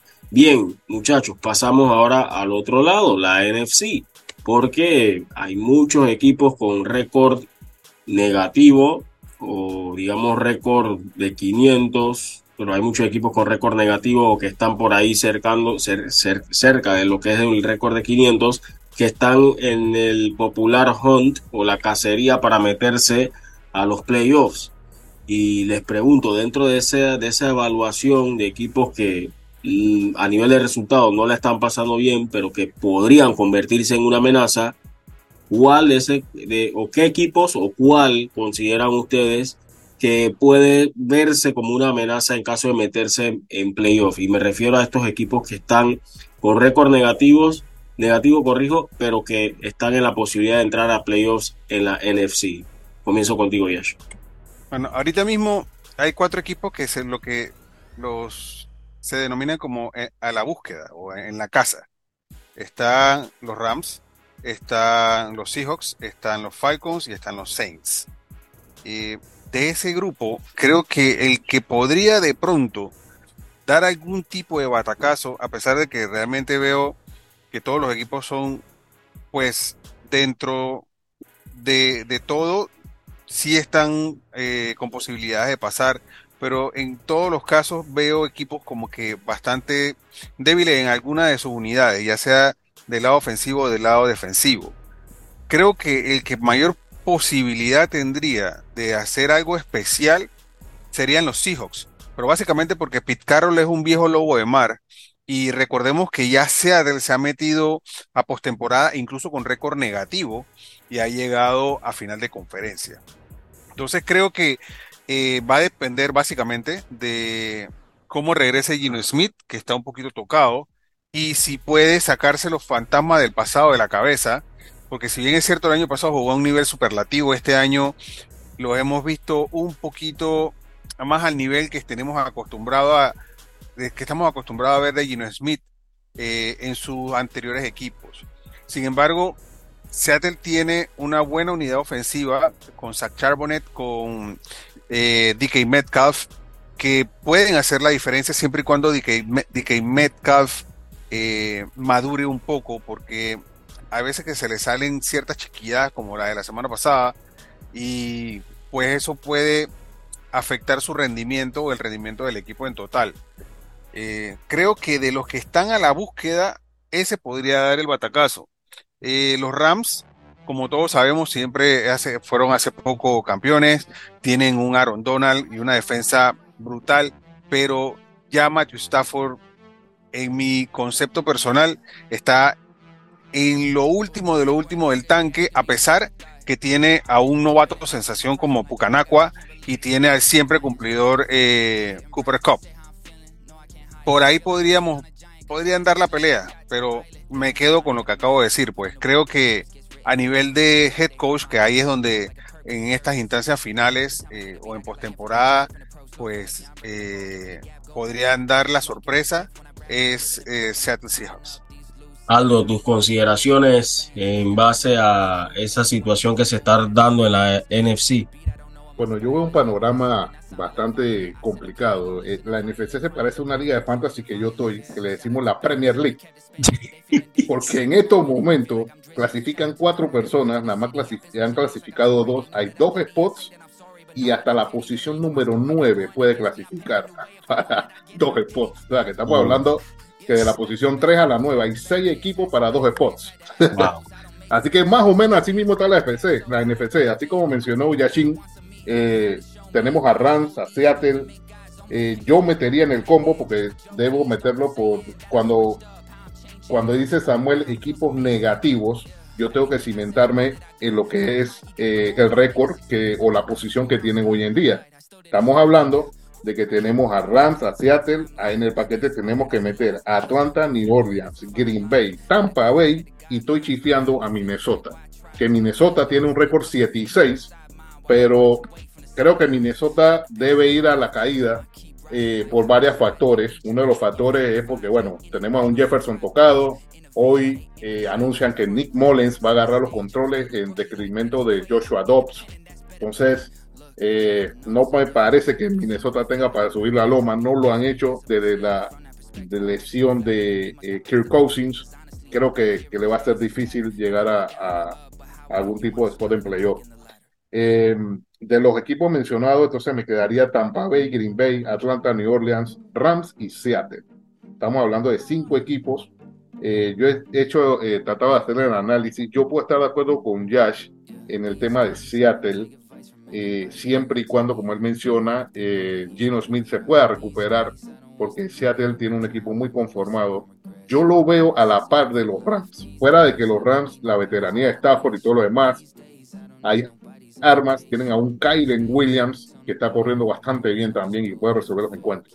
Entonces, cuando analizamos todo esto, creo que el que más difícil la tiene y que creo que no, no va a poder llegar va a ser Atlanta, porque tiene un calendario bastante complicado a pesar de que Desmond Rider le he visto algún tipo de mejoría, pero tienen, eh, tienen que jugar con los Colts y tiene tres visitas eh, para cerrar el calendario. Visitan a Carolina, Chicago y New Orleans. Entonces, creo que va a estar complicado para Atlanta. Eh, por otro lado, New Orleans tiene que visitar a los Rams, a los, tiene que jugar con los Giants, Tampa Bay y Atlanta. O sea, si vemos, hay muchos choques cruzados entre los equipos mencionados. Tampa Bay tienen que eh, ir a Green Bay, Jacksonville, New Orleans y Carolina. Así que a mí me parece que los dos candidatos para llevarse este spot, o, diciendo con récord negativo, está la guerra para mí va a estar entre Rams y Seattle. Eh, y si analizo, pues eh, los dos están muy parejos en lo que es la parte del schedule. Seattle le queda juego en casa contra Philadelphia Eagles, que creo que es el próximo Monday Night eh, después viene una visita en Tennessee, los Steelers y cierran en la última jornada con Arizona Cardinals. Los Rams, por su parte, tienen dos juegos en casa, uno contra Washington, que es el de fin de semana, los New Orleans Saints, los Giants, pero cierran con los San Francisco 49ers. Entonces, hay que ver qué va a pasar con San Francisco. Si ya para esa altura de la semana 18 ya habrán ganado eh, by week, habrán ganado ventaja de casa y todo lo demás. Así que puede ser quizás un juego que para los Rams les pueda servir en su, en su ámbito de clasificación. Eh, voy y repito, Rams y Seattle para mí van a ser los equipos que, que van a dar paso al frente eh, en este sentido. Eh, y de momento yo me voy a ir con los Rams como opción de clasificación. Ok, interesante los planteamientos en base a estos escenarios.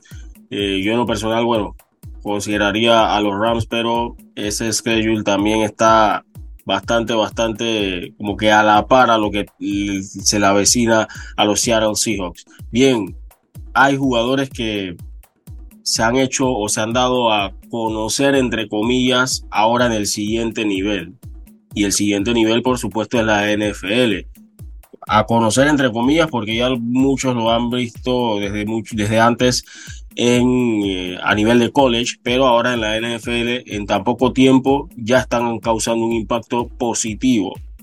Y les pregunto, empiezo contigo, Yash, ¿cuál consideras eh, tu top 3 ahora mismo como los mejores novatos en lo que va esta temporada? Yo creo que si Stroud eh, ha hecho los méritos suficientes para ser considerado la gran revelación, porque la verdad es que al final no lo veían, a él no, lo veían mucho para todo lo que está haciendo. Eh, pero no nos vamos a, yo no veo, así no veo solamente eh, los, los corebacks, porque para mí Pucanacua también ha, ha sido una gratísima sorpresa eh, cuando Cooper Cup estuvo lesionado, pues prácticamente no se notó. El muchacho eh, hace una atrapada increíble, tiene una velocidad increíble, es gran corredor de rutas. Así que por ahí anda la cosa. Eh, creo que al final, si Stroh estuvo en la conversación incluso para MVP, podría, si las lesiones lo, lo, lo permiten, porque creo que anda medio tocado, podría estar compitiendo para el Rookie of the Year. Para mí esos son los, los que están en el top ahorita mismo, esos dos. Eh, y por ahí eh, le podría de pronto, aunque no, no está un equipo que brilla mucho, pero cuando lo ves jugar es bastante divertido. Bryce Young eh, ha estado bastante, pues, tiene que comenzar a construirle un equipo alrededor, pero creo que para mí, sí, Stroll debería llevarse el Rookie of the Year. Ok, esta la consideración de Yash. Aldo, ¿quiénes consideras de pronto eh, los novatos que para ti son los mejores de la temporada hasta ahora? Ok, yo en ese sentido voy a estar totalmente de acuerdo con, con Yash. Para mí el, el, rookie de este año es CJ Stroud, totalmente de acuerdo. Eh, también pienso que, que su schedule le ha favorecido, eh, porque él incluso eh, la primera semana perdió con Baltimore Ravens, perdió con Colts, le ganaron a Jacksonville, le ganaron a Steelers, perdió con Falcons, le ganó a los Saints, le ganó a Carolina, perdió con Carolina, perdón, le ganó a Tampa, a Cincinnati, a Arizona, Jacksonville le devuelve el favor, le ganó a los Broncos, perdió con los Jets, entonces ahora lo que le queda es Tennessee, Cleveland, dos, juegos con Tennessee, Cleveland y los Colts. Entonces me gustaría, o sea, si Stroman ha puesto los números eh, para ser un novato, indudablemente debe ser el novato del año. Me gustaría verlo en un schedule más fuerte, porque si analizamos los equipos, pues obviamente están los, equipos divisionales, pero me gustaría verlo también con, con equipos un poquito más que, que lo puedan asediar más defensivamente. Eh, pero sí, sin duda, sí, Stroud eh, es el número uno, el número dos, también concuerdo, Pucana Cuba. Creo que es el, el, receiver, el nuevo wide receiver rookie que hay en la NFL en estos momentos. A pesar de que digamos que, que Matthew Stafford está viejo y todo lo que tú quieras, pero las jugadas más explosivas de ese equipo las ha hecho, las hecho Cuba y creo que también se vio muy beneficiado por la baja de Cooper Cup de varios partidos. Entonces él se convirtió en la referencia por aire de los, de los Rams y eso le permitió hacer números. Eh, y como tercero, yo voy a poner, aunque ya su temporada se acabó, al señor Tank Dell, el wide receiver de CJ Stroud. Eh, me parece que ese muchacho hizo atrapadas importantes en momentos importantes y anotaciones importantes. Eh, creo que si no se hubiera lesionado, los números todavía seguirían en ascenso. Eh, ese sería mi top 3. De igual forma, voy a mencionar como a modo de mención honorífica algunos otros novatos que también me llamó la atención y que incluso eh, por diferentes situaciones, pues no están en el top 3. Y menciono a Jordan Addison, eh, que creo que también se vio beneficiado por la, por la lesión de Jefferson. Y me parece que ese muchacho va a meter buenos números el próximo año. También tenemos al Tyren San Laporta, que cuando Jared Goff está por la goma, el hombre anota. Entonces creo que hay materia en, el reemplazo de, de También tenemos a Devon Shane, el, running back que empezó titular por los Miami Dolphins. Lamentablemente tuvo una lesión a mitad de camino y se ha visto mermado, se ha visto, no ha, no ha sido el Devon Shea que empezó la temporada y eso le ha favorecido a Raheem Monster, el veterano, y que ha, ha puesto buenos números. También debo mencionar a Cy Flowers, el wide receiver rookie de Baltimore Ravens, que a pesar de que tiene competencia, porque tienes a un Marandolus, tienes a un OBJ, veteranos, él también ha hecho atrapadas en momentos importantes y atrapadas largas de igual forma. Y por último, eh, un nombre que es complicado decirlo porque se ha visto afectado por incluso por, por declaraciones del mismo presidente de su franquicia, que es Bihan Robinson, el, el running back de Atlanta Falcons. Eh, y me da y, y se ha visto es el mejor jugador que tiene Atlanta ahorita mismo. Correcto, y se ha visto afectado por, por las decisiones del mismo Arthur Smith, donde simplemente dijeron, sabes que Bijan Robinson no vaya al Red Zone. Y, y, se la daban a Tyler Argier, que Tyler Argier el año pasado metió tremendos números. Que a mí me llamó la atención eh, por qué a Tyler Argier lo desplazaron por Bijan Robinson, si Tyler Argier había hecho, pues son decisiones de franquicia, pero creo que, que Bijan Robinson hay que pelarle el ojo hay que ver que este primer año, a pesar de ese, digamos, ese mandato, ese poco protagonismo, ha hecho tremendos números eh, para ser rookie y creo que el próximo año pues, puede incrementar mucho más si le dan una opción de titular. No recordaba Tangdell, será por, por, por, la lesión y todo lo demás, pero eh, cuando comienzas a hacer recorderis, tienes a CJ Stroud, que el tipo es una estrella per se, tienes a Tandel, que el tipo es muy bueno, y tienes a un Will Anderson en la defensa con eh, el equipo de los Texans, y comienzas a darte cuenta que es un equipo muy joven, un equipo que se ha beneficiado, digamos que se han, han tenido muchas, muchas, muchas temporadas malas, y al parecer no estaban haciendo las cosas bien a nivel de draft, pero sí se ha notado este año una mejoría ostensible en el equipo de los Texans, con un equipo bastante joven. Eh, y creo que ese es un equipo que va a hacer mucho ruido en los próximos años. Eh, mucho cuidadito con los Texans en dos o tres años que podrían ser un equipo eh, que de esos que le dicen que son amenizadores de las temporadas dentro de dos o tres años que ya la camada que este año tomaron eh, comience a agarrar un poquito de experiencia. No, y también aunado a eso que dice Yash, yo estoy totalmente de acuerdo con eso. Y yo creo que, como, como dije al principio, eh, a pesar de que C. Stroud tiene el equipo que tiene, ha hecho buenas cosas, tienes a Tandel, tienes a Nico Collins, tienes a Damon Pierce, son puros muchachos que están haciendo los números y, están y tienes un coreback que está haciendo bien el trabajo. A pesar de toda esa novatez y todo lo demás, en una división que yo siempre he dicho que es una división difícil, porque tienes a un Jacksonville que ahorita mismo pues ha dado ese, digamos, ese salto de calidad, porque hablar de Jacksonville, el líder de división, eso no se había visto en muchos años, eh, y que, vuelvo y repito, son líderes por circunstancias. También tienes a eh, los Titans, que bueno, eh, este año quizás eh, no le fue tan bien por diferentes situaciones. Y tienes un Garner Mitchell en los Colts que siempre es aguerrido y siempre te va a pelear los partidos. Incluso ahora mismo, tanto los Colts como Houston están en un juego de líder de la división que ya son. Entonces, definitivamente, eh, Houston va a ser protagonista. Eh, creo que es una máquina que se está empezando a aceitar y que cuando los engranajes correctos estén todos a la vez, va a hacer mucho ruido y no lo descarto que pueda liderar su división tranquilamente en la próxima temporada. Bueno, para Houston se puede decir que the future is bright porque ya estarían prácticamente olvidándose de todos los males que han generado ya la salida de un de Sean Watson o un de Andre Hopkins, ya eso va a quedar prácticamente como una época que se disfrutó y que ahora ven con buenos ojos el futuro. Vamos a ver qué sucederá más adelante con este equipo de los Texans.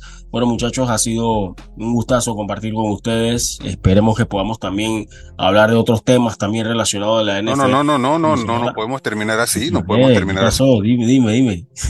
Usted no ha dicho qué opina de su equipo.